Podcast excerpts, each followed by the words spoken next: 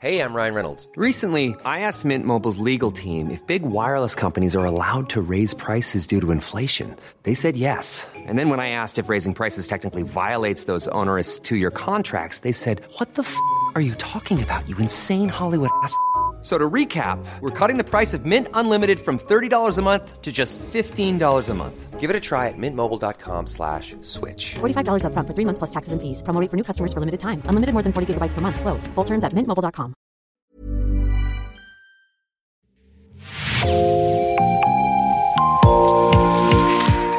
Bonjour et bienvenue dans Podcasting. Ce podcast est rendu possible grâce au soutien financier du groupe Boca. Je m'appelle Jean Berthelot de Lagleté.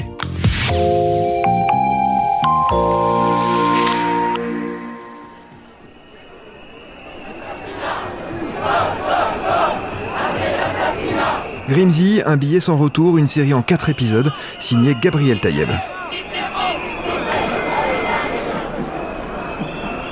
Novembre 1983. Habib Grimsy a été jeté du train Bordeaux-Vintigny et la France découvre l'affaire avec émoi. Au même moment, la marche pour l'égalité et contre le racisme, débutée un mois plus tôt, poursuit son chemin vers Paris et elle continue de grandir. Parfois réunis pour des raisons différentes, les marcheurs de la première heure et les nouveaux adeptes du mouvement portent cependant un message commun. Nous ne voulons plus compter nos morts. Je m'appelle Gabriel Taïeb et vous écoutez Grimsy, un billet sans retour.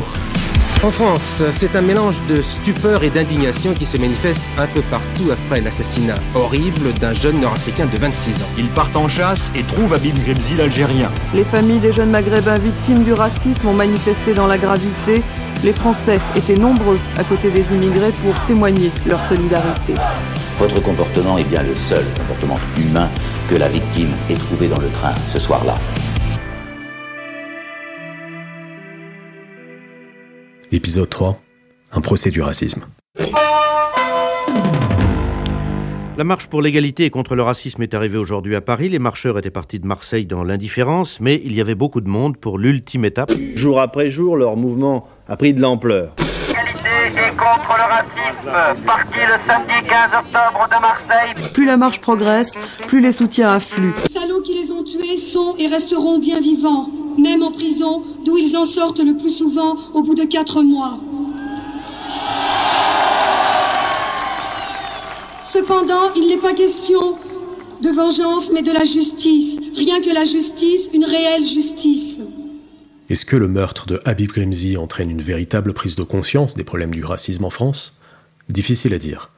En tout cas, la médiatisation de l'affaire coïncide avec une mobilisation bien plus importante autour de la marche de 83. Les personnalités publiques et politiques sont de plus en plus nombreuses à défiler. Il faut prouver son engagement et afficher publiquement ses positions aux côtés des marcheurs.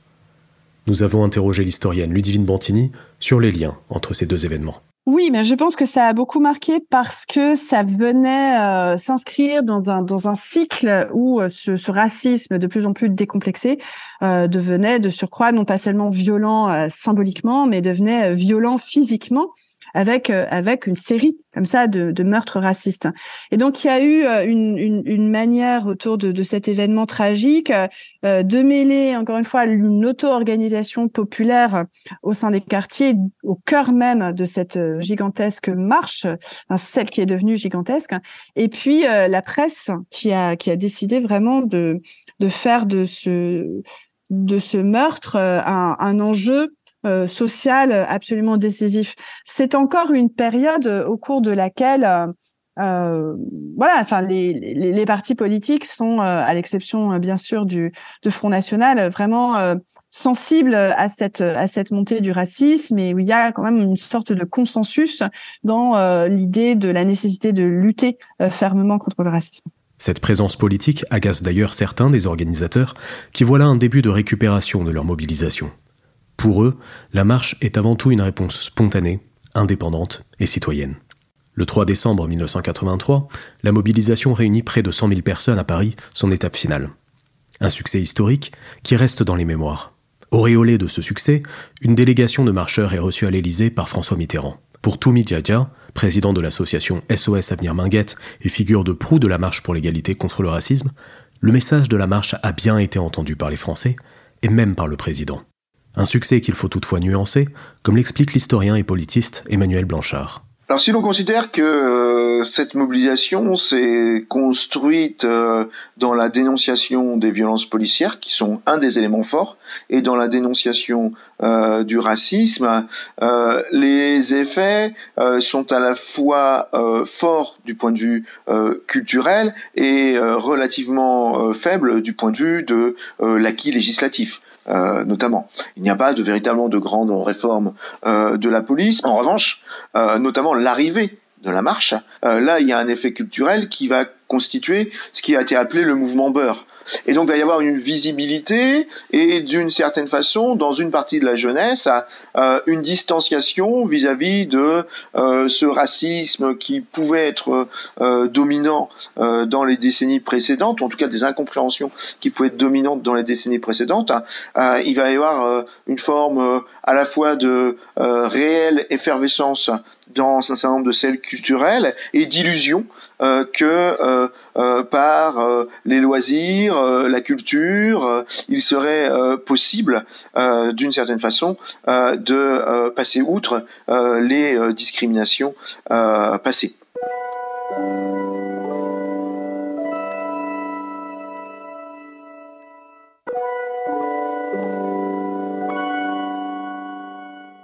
Point de vue législatif, la grande réforme qui euh, euh, est retenue, c'est ce qu'on a appelé la carte de séjour de 10 ans, adoptée en 1984, c'est-à-dire le fait que pour les étrangers habitant en France, le droit commun va être un droit de résidence de 10 ans sans avoir la nécessité de repasser chaque année devant les autorités préfectorales pour renouveler ces, ces fameux papiers. Et cette revendication elle a parfois été portée par une partie euh, de euh, ces marcheurs, dont une minorité euh, était de nationalité étrangère et une autre partie était de nationalité française. Mais ce n'était pas sa revendication centrale.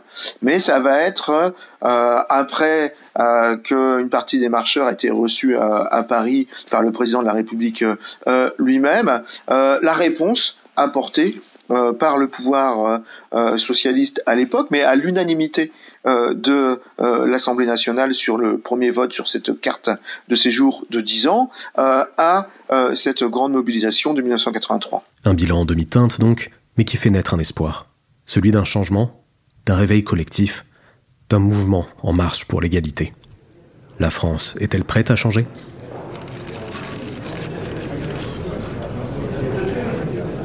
Janvier 86, cour d'assises du Tarn-et-Garonne, à Montauban. Deux ans après l'assassinat de Habib Grimzi et l'émotion qu'il a suscité, commence le procès sous tension de Marc Béani, Anselmo Elviro Vidal et Xavier Blondel. La mémoire du meurtre du Bordeaux-Vintimille reste vive, ranimée notamment par la sortie du film Train d'enfer de Roger Hanin, une fiction librement inspirée de l'affaire, par ailleurs interdite de projection dans le Tarn-et-Garonne pour ne pas influencer les jurés.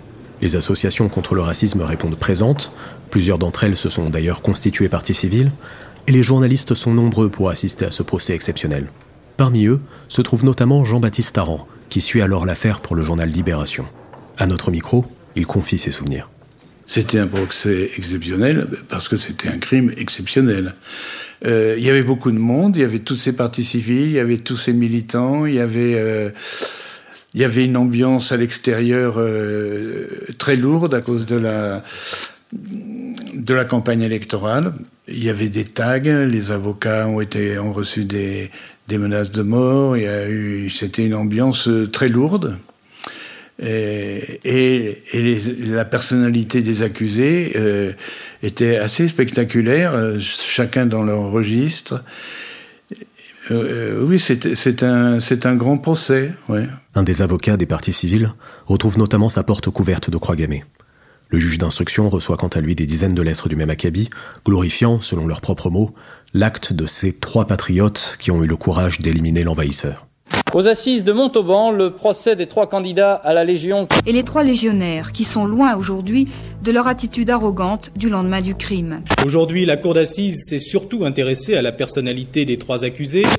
Les trois accusés ne disent plus l'arabe comme avant, ils disent avec précaution la victime, le pauvre garçon et même Monsieur Grimsy. Cette affaire, c'est d'abord la, la manifestation d'une violence extraordinaire. Avant même de parler de racisme, il faut parler de ce déchaînement de la violence qui est quand même euh, un des reflets de notre société. hein. Et les- chaque société a un peu les Rambo qu'elle mérite. Après deux heures de délibéré, les jurés de la cour d'assises du Tarn-et-Garonne ont donc prononcé leur verdict. Un vieil homme est venu à la barre, Monsieur Grimsy le père.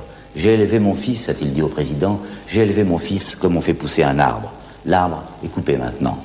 Puis, il ajoute en arabe, dans le silence, Ma femme, ma femme et moi avons la douleur, pas la haine. Le procès dure moins d'une semaine.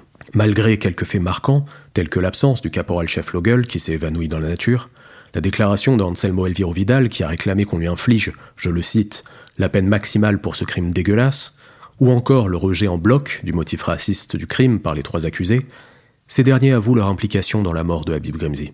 Au cours d'une plaidoirie, Jean-Louis Pelletier, l'avocat de la défense, interpelle les jurés et les invite à la mesure.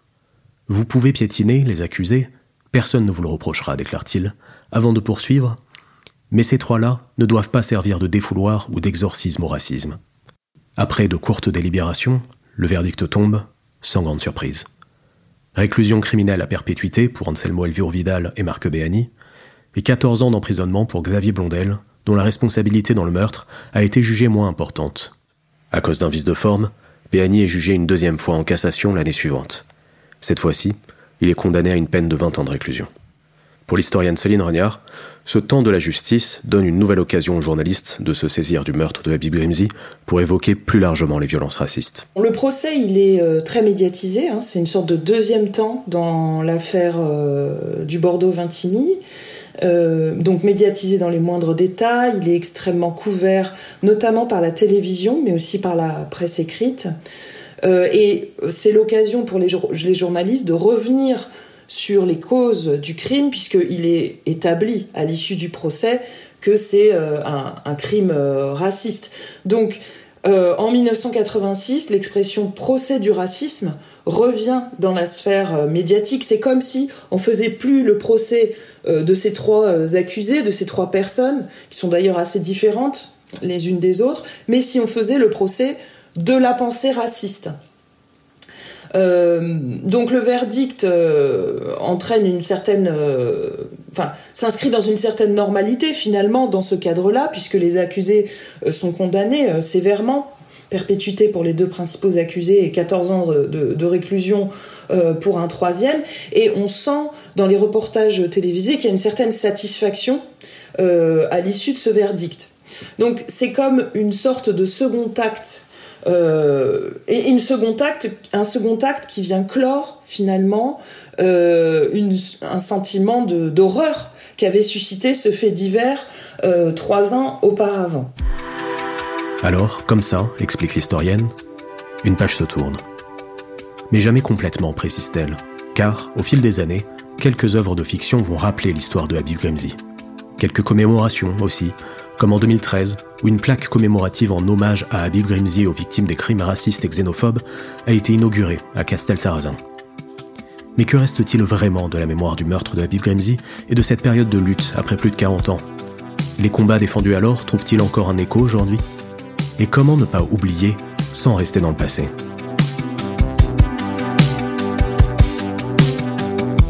Vous venez d'écouter le troisième épisode de Grimsy, un billet sans retour, une série signée Gabriel Taïeb pour Podcasting.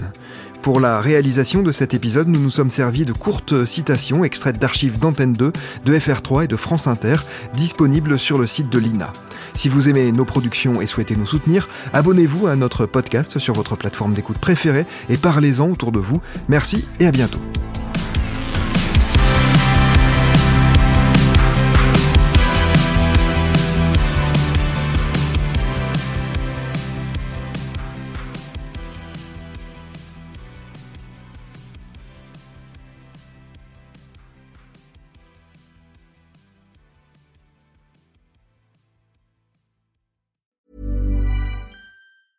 Planning for your next trip? Elevate your travel style with Quince. Quince has all the jet setting essentials you'll want for your next getaway, like European linen, premium luggage options, buttery soft Italian leather bags, and so much more. And it's all priced at 50 to 80% less than similar brands. Plus, Quince only works with factories that use safe and ethical manufacturing practices. Pack your bags with high-quality essentials you'll be wearing for vacations to come with Quince. Go to quince.com slash trip for free shipping and 365-day returns.